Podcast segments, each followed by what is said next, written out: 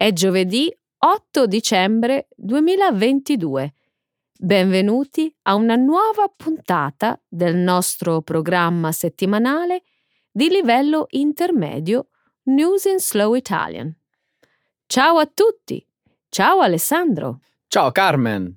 Ciao a tutti! Alessandro, volevo chiederti alcuni suggerimenti per idee regalo. Qual è la più romantica? Un viaggio in un paradiso tropicale? Creativa? Un quadro? Intellettuale? Una lezione di scienze? Elegante? Un vestito da festa? Un regalo eccezionale e utile? Hmm. Un abbonamento a News in Slow Italian, ovviamente. certo, hai perfettamente ragione. Sarebbe sicuramente un abbonamento al nostro programma italiano, il regalo perfetto. Grazie Alessandro. Spero che i nostri ascoltatori siano d'accordo con noi. Ma partiamo dagli annunci delle notizie di questa settimana. Per prima cosa, commenteremo la dichiarazione dell'Iran secondo cui la polizia morale il comitato che sovrintende all'applicazione dei valori morali è stata abolita. La decisione arriva dopo diversi mesi di proteste nel paese. In seguito, nella nostra seconda storia, parleremo dell'ex leader cinese Jiang Zemin, morto a 96 anni. Successivamente, nella parte scientifica discuteremo dell'annuncio fatto dall'imprenditore miliardario Elon Musk, un dispositivo wireless creato dalla sua società di chip cerebrali, Neuralink. Probabilmente potrà iniziare la sperimentazione umana entro sei mesi.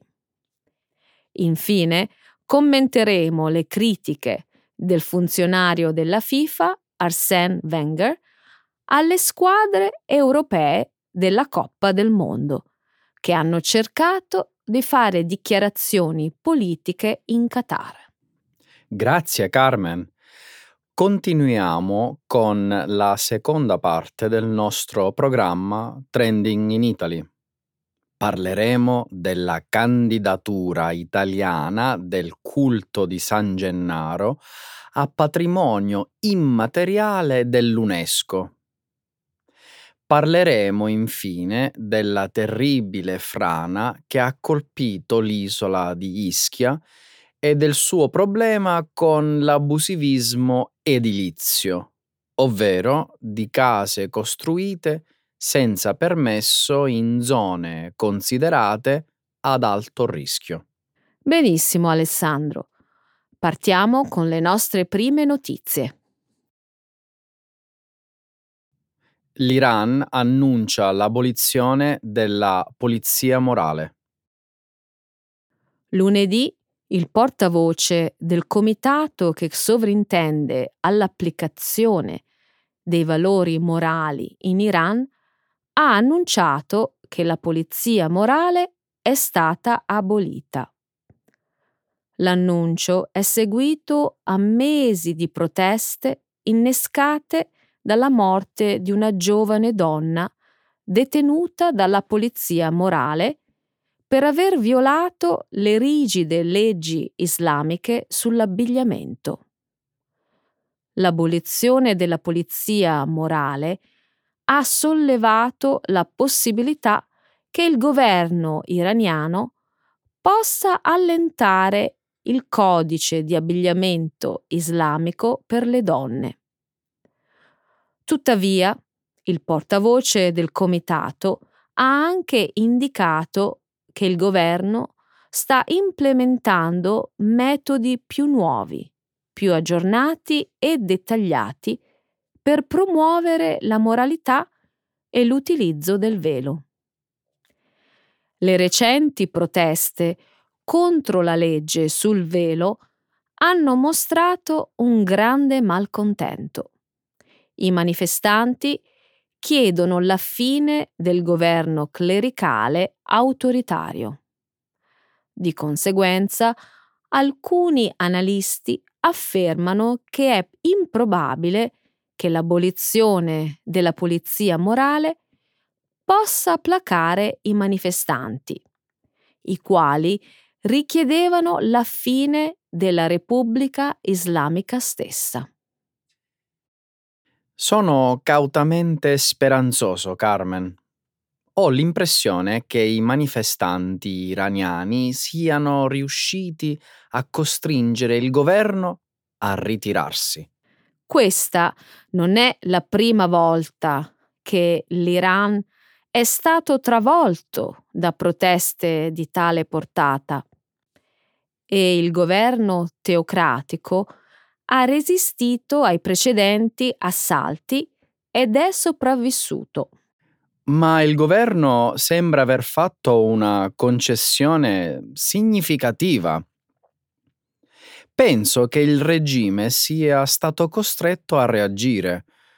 Dopotutto, i disordini sono diventati una delle più grandi sfide degli ultimi decenni per il governo clericale autoritario. Gli attivisti iraniani hanno liquidato il discorso come una tattica di propaganda da parte del governo e i nuovi ed aggiornati metodi per promuovere l'utilizzo del velo e la moralità mi dicono che i religiosi non allenteranno il codice di abbigliamento, dopo tutto. Quindi stanno sacrificando la polizia, ma stanno mantenendo la legge. Lo vedono come il fondamento della loro teocrazia dominata dagli uomini. Chissà se il governo si rende conto che anche l'abolizione potrebbe non risultare più sufficiente per i manifestanti. La domanda rimane, le donne possono rovesciare una teocrazia patriarcale? Non senza il forte sostegno degli uomini per le strade e del governo. Allora temo che la violenza continuerà. L'ex leader cinese Jiang Zemin è morto all'età di 96 anni. Mercoledì scorso i media statali cinesi hanno riportato la morte dell'ex leader della Cina, Jiang Zemin. È deceduto a Shanghai all'età di 96 anni. Secondo l'annuncio del Partito Comunista, le cause sono state la leucemia e l'insufficienza di molteplici organi. La sua morte arriva in un momento delicato, a seguito di proteste di massa e un'ondata di opposizione politica a livello nazionale. Jiang è stato presidente della Cina per un decennio, dal 1993 al 2003 il suo conseguimento più significativo è stato l'avanzamento della trasformazione capitalista iniziata sotto Deng Xiaoping. Ha anche mantenuto un'influenza significativa dopo il suo ritiro formale ed è stato determinante nella selezione dell'attuale presidente Xi Jinping. Sotto Jiang, la Cina è emersa come una grande potenza manifatturiera e un crescente rivale economico del mondo sviluppato. Le sue politiche sembravano abbracciare la globalizzazione che ha portato la Cina nell'Organizzazione Mondiale del Commercio. In casa ha riscritto la dottrina del Partito Comunista per includere un'elite imprenditoriale emergente. Trovo ironico che Jiang Zemin abbia avuto un ruolo nella scelta di Xi Jinping come suo successore. Xi sta gradualmente smantellando la maggior parte dei suoi successi. Non è una gran sorpresa. Guarda la Russia. Putin ha completamente smantellato tutto ciò che Elzin è riuscito a realizzare. Mm, un punto interessante, Carmen. Se portiamo avanti lo stesso paragone, potremmo menzionare che sia Yeltsin che Jiang erano considerati dei buffoni da alcuni analisti. No, Alessandro, Jiang Zemin non era un peso piuma. Inoltre, Xin e Jiang sono abbastanza simili nella loro intolleranza al dissenso.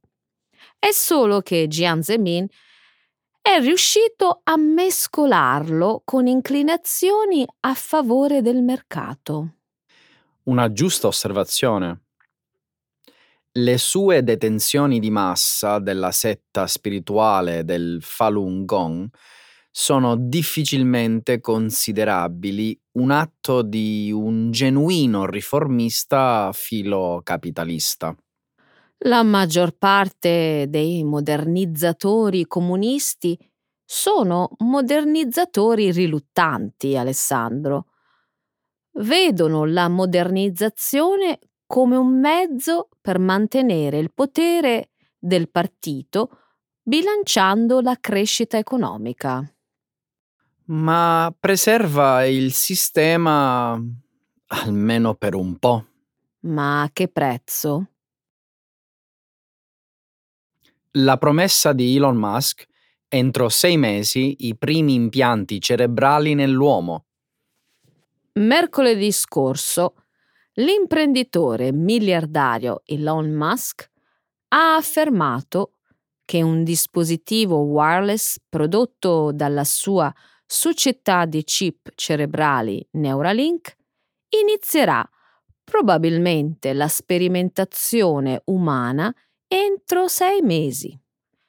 Neuralink ha anche svelato una presentazione che mostra due scimmie che, secondo quanto riferito, riescono a muovere i cursori del computer con il cervello. La presentazione di mercoledì si è concentrata sul dispositivo Link. È un piccolo chip di forma rotonda che un robot chirurgico può impiantare nel cervello umano sotto il cranio. Piccoli elettrodi si collegherebbero al tessuto cerebrale e il link comunicherebbe con un computer remoto. La presentazione di Musk non ha mostrato nuove scoperte significative rispetto alle precedenti dimostrazioni. Tuttavia, Musk continua a sostenere che l'impianto potrebbe consentire il controllo del computer alle persone con paralisi o altre condizioni debilitanti nel 2020 ha affermato che il suo dispositivo avrebbe potuto offrire agli utenti una visione sovrumana. Dare la vista ai ciechi o dare piena funzionalità al corpo di una persona con lesione del midollo spinale direi che costituisce un enorme passo avanti. Non c'è da stupirsi che le affermazioni di Musk abbiano scatenato gli applausi del pubblico. Ma queste sono ancora solo affermazioni. Temo che non riflettano il vero stato delle cose. Gli scienziati esprimono scetticismo sul fatto che questa tecnologia sia abbastanza matura per aiutare i pazienti con cecità congenita, per esempio? Beh, Elon di solito è molto bravo a mantenere le sue promesse. Tesla e SpaceX hanno rivoluzionato sia l'industria automobilistica che l'esplorazione spaziale. Non metto in dubbio che sia un uomo geniale, ma ricordi quante mancate accensioni ed esplosioni abbiamo visto con il suo razzo Falcon e i motori Merlin? Vero. E ci sono stati diversi incidenti che hanno coinvolto auto Tesla. Ma queste cose vanno messe in conto quando si testano tecnologie rivoluzionarie. Ma in questo caso non stiamo parlando di incidenti e guasti di hardware. Stiamo parlando di chirurgia cerebrale, Alessandro. Le autorità dovranno esaminare con molta attenzione se il chip potrebbe danneggiare il cervello o presentare qualche altro rischio imprevisto per i pazienti. Il dirigente della FIFA critica le squadre di calcio europee per le proteste in Qatar. Domenica il funzionario della FIFA Arsène Wenger ha criticato le squadre europee della Coppa del Mondo che hanno cercato di rilasciare dichiarazioni politiche in Qatar. L'ex manager dell'Arsenal non ha specificato di quali squadre stesse parlando. Tuttavia ha affermato che le squadre vincitrici hanno avuto la meglio perché erano mentalmente pronte e determinate a concentrarsi sulla competizione e non sulle manifestazioni politiche. Sette federazioni calcistiche europee hanno voluto che i loro capitani indossassero la fascia al braccio come segno di protesta contro la pessima situazione dei diritti umani del Qatar. Inizialmente la FIFA aveva evitato la questione, ma poi le autorità del Qatar hanno fatto pressioni. Poche ore prima che Inghilterra e Olanda giocassero le loro prime partite, la FIFA ha minacciato di usare cartellini gialli contro i giocatori che indossavano qualche tipo di riferimento politico sulla propria divisa. Dopo il divieto, la squadra tedesca ha posato per una foto con la mano destra davanti alla bocca, un gesto per opporsi a tale divieto che è stato considerato come una soppressione della loro libertà di parola. Dopo che la Germania non è riuscita ad avanzare, i commentatori di calcio in Qatar hanno celebrato l'uscita della Germania e l'hanno derisa, imitando il gesto della bocca coperta e salutando con la mano. Secondo la CNN, i commentatori di calcio del Qatar hanno chiesto alla Germania e agli altri europei di rispettare i loro costumi, tradizioni, cultura e religione. Ciò significa che se una cultura, una tradizione o una religione promuove l'omofobia e la discriminazione, allora dobbiamo rispettarle? Non si tratta necessariamente di cultura. L'omosessualità è illegale in Qatar, quindi è un problema legale.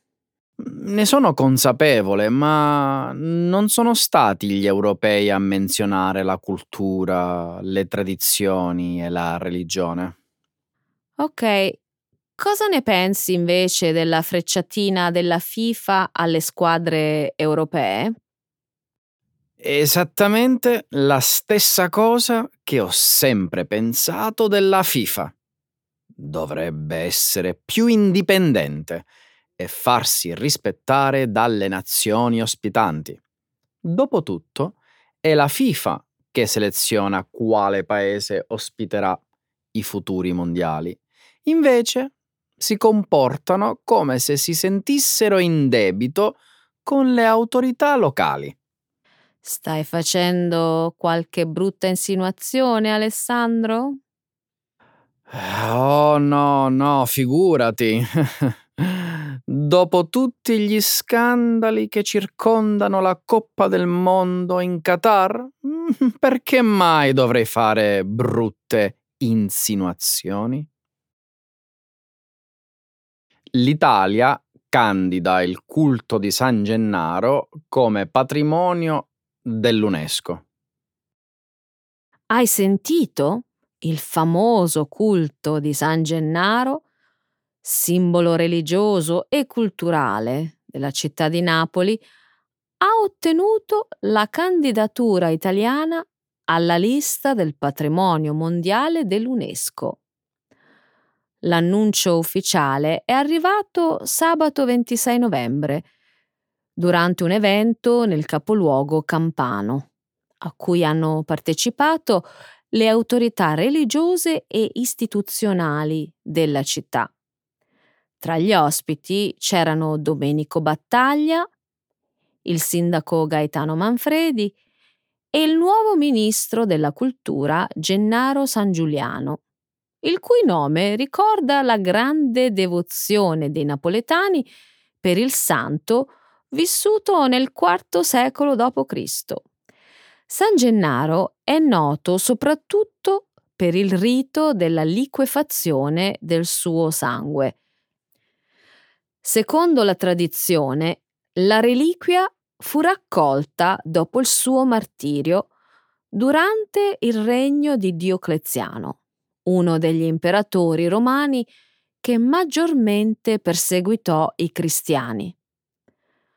Durante il rito, che si ripete tre volte all'anno, l'ampolla con il sangue del santo viene mostrata ai fedeli nel momento in cui passa dallo stato solido a quello liquido. Il prodigio è considerato un segno di buon auspicio. Qualora non dovesse verificarsi, verrebbe invece interpretato come un brutto presagio per la città e per i suoi abitanti. Al rituale partecipano centinaia di persone ed è un evento di cui si parla puntualmente sui giornali e nei telegiornali.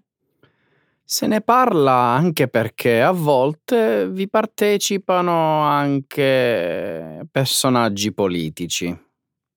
Ci hai mai fatto caso? Ci sono passati comunisti e democristiani, ma anche atei e credenti. Nulla di nuovo sotto il sole? Alcuni lo fanno per motivi religiosi, tanti altri per cercare di sfruttare a proprio vantaggio la popolarità del santo. Chiedere la grazia fa comodo a tutti. Dico bene? Sì, ma non è per convenienza elettorale che il culto del patrono napoletano è stato candidato a patrimonio culturale immateriale dell'UNESCO, bensì per il fatto che si tratta di un simbolo religioso e folcloristico conosciuto in molti paesi del mondo. Questo è vero. Come a New York, nel quartiere Little Italy degli italo-americani. È famoso anche in Brasile e altri paesi dell'America Latina, così come in Australia. Il quotidiano Repubblica ha scritto il 25 novembre che la devozione per il santo unisce quasi tutti gli italo-americani, a prescindere dalla regione di provenienza. Oltretutto, un suo eventuale riconoscimento dall'UNESCO, dice il giornale, contribuirebbe ad aumentare la fama del santo, con ripercussioni positive in termini di turismo per la città vesuviana. Adesso bisogna sperare che i membri dell'Agenzia delle Nazioni Unite votino a favore della candidatura italiana. Secondo te cosa si potrebbe fare per convincerli? Un'idea ce l'avrei. Potremmo rivolgerci al diretto interessato, con l'espressione che i napoletani usano da secoli di fronte a preoccupazioni personali o paure collettive. San Gennaro, pensaci tu! Le polemiche sugli abusi edilizi sull'isola di Ischia. Sabato 26 novembre l'Italia si è svegliata con la notizia della catastrofe che ha colpito Casamicciola Terme, un piccolo comune nella parte settentrionale dell'isola di Ischia, in Campania. Un forte nubifragio ha provocato una frana nella parte alta del monte Pomeo, a circa 600 metri di altezza, e ha dato origine a una grande colata di fango e massi. Nella sua corsa verso il mare, lunga quasi 3 chilometri, la frana ha spazzato via diverse abitazioni e con esse le vite umane di chi ci abitava. Terribile. Sui giornali ho letto che il bilancio accertato è di 11 vittime, diversi feriti e centinaia di sfollati. Ad Ischia, calamità di questo genere non sono poi così insolite, data la natura idrogeologica particolare del suo territorio. Negli ultimi 120 anni si sono registrati 12 eventi simili, l'ultimo dei quali risale al 2009, quando perse la vita una ragazza di 14 anni, dopo essere stata travolta da un fiume di fango e detriti. Il fatto che le frane siano un fenomeno che si verifica con una certa ricorrenza ha suscitato un'accesa polemica sull'abusivismo edilizio che sull'isola è particolarmente diffuso. Parliamo di case, ville e palazzine edificate senza permesso in aree ad alto rischio, come quelle travolte di recente dalla furia della frana. Per me è assurdo. Come fanno gli abitanti a convivere con la paura di essere colpiti da una frana in qualsiasi momento dell'anno, soprattutto nei giorni di maltempo? Bella domanda. So solo che nonostante i pericoli, a casa Micciola si è sempre costruito come se il problema mm, non esistesse. Ignorare e sottovalutare la natura è folle e sconsiderato. Direi proprio di sì. Soprattutto in un'epoca in cui gli effetti del cambiamento climatico sono sempre più irruenti e visibili. Casa Micciola è un luogo molto fragile Tuttavia, come fa notare il quotidiano Il Post il 28 novembre, su questo versante dell'isola una casa su due è abusiva. Sono numeri che lasciano a bocca aperta. Gli esperti sostengono che la progressiva cementificazione del suolo ha eroso la capacità naturale del territorio di contrastare forti nubifragi senza alberi e coltivazioni, l'acqua non viene assorbita dal terreno e scivola a valle, portandosi dietro tutto ciò che trova. Se questo è uno dei problemi, cosa aspetta il comune a lanciare un'operazione di rimboschimento delle zone delicate?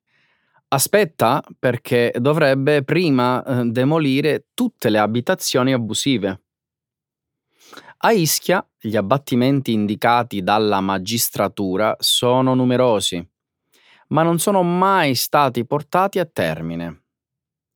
L'amministrazione comunale si dovrebbe far carico dei costi di demolizione, ma spesso decide di non fare nulla, un po' forse per ragioni di bilancio, un po' per non inimicarsi gli elettori. Purtroppo, nel frattempo, le tragedie continuano a ripetersi. Allora, Carmen, che ne pensi di San Gennaro? Oh, mi piace tanto. Eh, evviva San Gennaro allora. Evviva, pensaci tu! Ciao! Ciao!